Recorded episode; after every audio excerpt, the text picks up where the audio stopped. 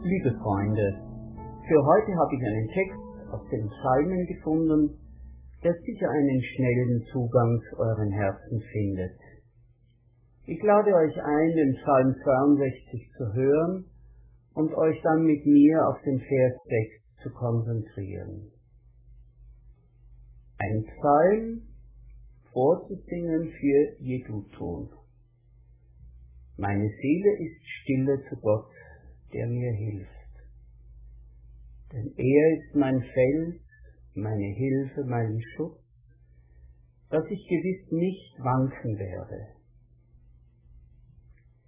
Wie lange stellt ihr alle einem nach, wollt alle ihn morden, als wäre eine hängende Wand und eine rissige Mauer. Sie denken nur, wie sie ihn von seiner Höhe stürzen. Sie haben Gefallen am Lügen. Mit dem Munde segnen sie, aber im Herzen fluchen sie. Aber sei nur stille zu Gott, meine Seele, denn er ist meine Hoffnung.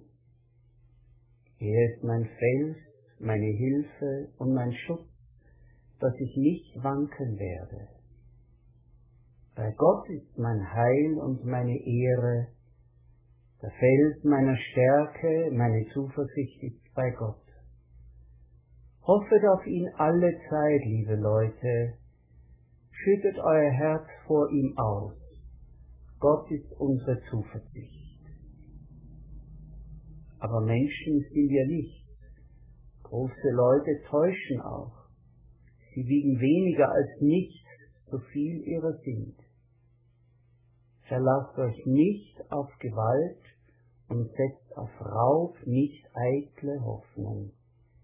Fällt euch Reichtum zu, so hängt euer Herz nicht daran. Eines hat Gott geredet, ein zweifaches habe ich gehört. Gott allein ist mächtig. Und du, Herr, bist gnädig. Denn du vergiltst einem jeden, wie er verdient hat. Wie angekündigt möchte ich mich für diese Betrachtung nur auf den einen Vers 6 konzentrieren. In der Luther-Übersetzung, die wir eben gehört haben, lautet er, aber sei nur stille zu Gott meine Seele, denn er ist meine Hoffnung. Ich will aber eine andere Übersetzung daneben stellen, die uns den Zugang erleichtern könnte. Bei Gott allein kommt meine Seele zur Ruhe, denn von ihm kommt meine Hoffnung. Diese Worte strömen etwas Tröstliches aus. Sie handeln davon, dass die Seele zur Ruhe kommen kann. Allein das schon atmet Frieden und entlastet uns. Denn meist erleben wir uns als gehetzt, getrieben und gefordert. Wie gut tut es uns da, wenn wir das Stichwort Ruhe vernehmen. Auch die Stimme Jesu spricht es uns zu, wenn sie durch die Geräusche in und um uns herum hindurchdringt und unser Ohr erreicht. Kommt her zu mir, alle, die ihr mühselig und beladen seid. Ich will euch erfrischen. Ihr werdet Ruhe finden für eure Seele. Das biblische Grundwort für Seele ist sehr aufschlussreich. Es ist das hebräische Wort Nefesh. Anders als im griechischen Denken beschreibt dieses Wort Seele im Hebräischen nicht einen Teil des Menschen, etwa die unsterbliche Seele im Gegensatz zum sterblichen Leib, sondern Nefesh beschreibt uns Menschen als eine Ganzheit, allerdings unter einem charakteristischen Blickpunkt. Der Begriff Nefesh heißt ursprünglich Kehle. Sprachforscher hören bei dem Wort das Geräusch der Atemluft, die eingezogen und wieder ausgeatmet wird. Die Grundbedeutung Kehle hat sich aber nach mehreren Seiten hin ausgeweitet. Einerseits gewinnt es die Bedeutung des elementaren am Leben Seins, so wird etwa der Mensch als lebendige Seele beschrieben. Andererseits entfaltet sich die Bedeutung bedürftig sein, abhängig, angewiesen sein, begierig sein. So realistisch und so gnädig sieht uns also die Heilige Schrift. Nicht als hehre, vergeistigte Titanen, sondern als abhängige Wesen, die aus sich heraus nicht leben können, die begierig sind nach allem, was durch die Kehle aufgenommen wird. Atemluft, Nahrung, Wasser, aber auch Hoffnung, Glück und Lust.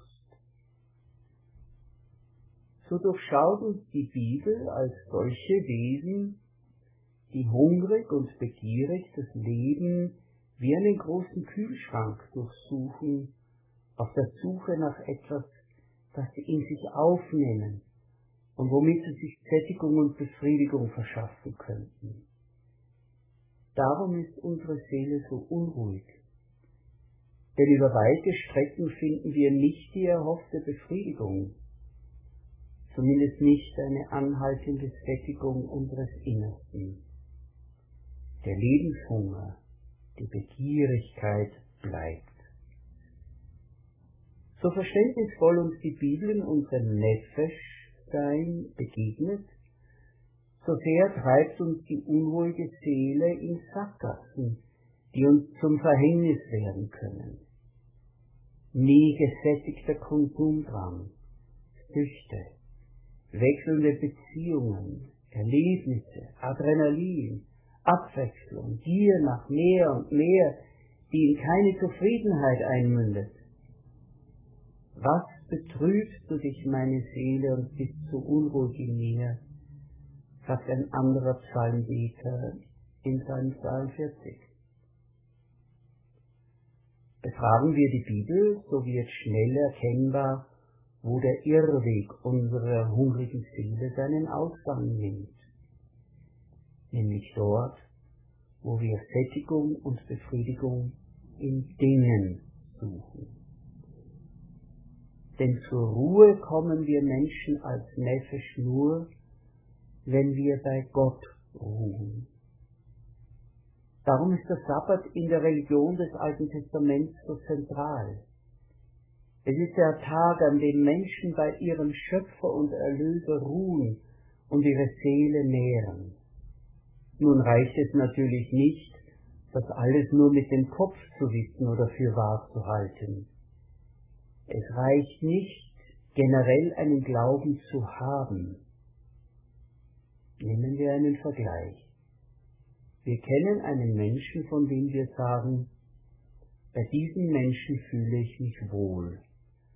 Der strahlt Ruhe aus. Der ist offen und aufmerksam, auch wenn wir nicht viel reden.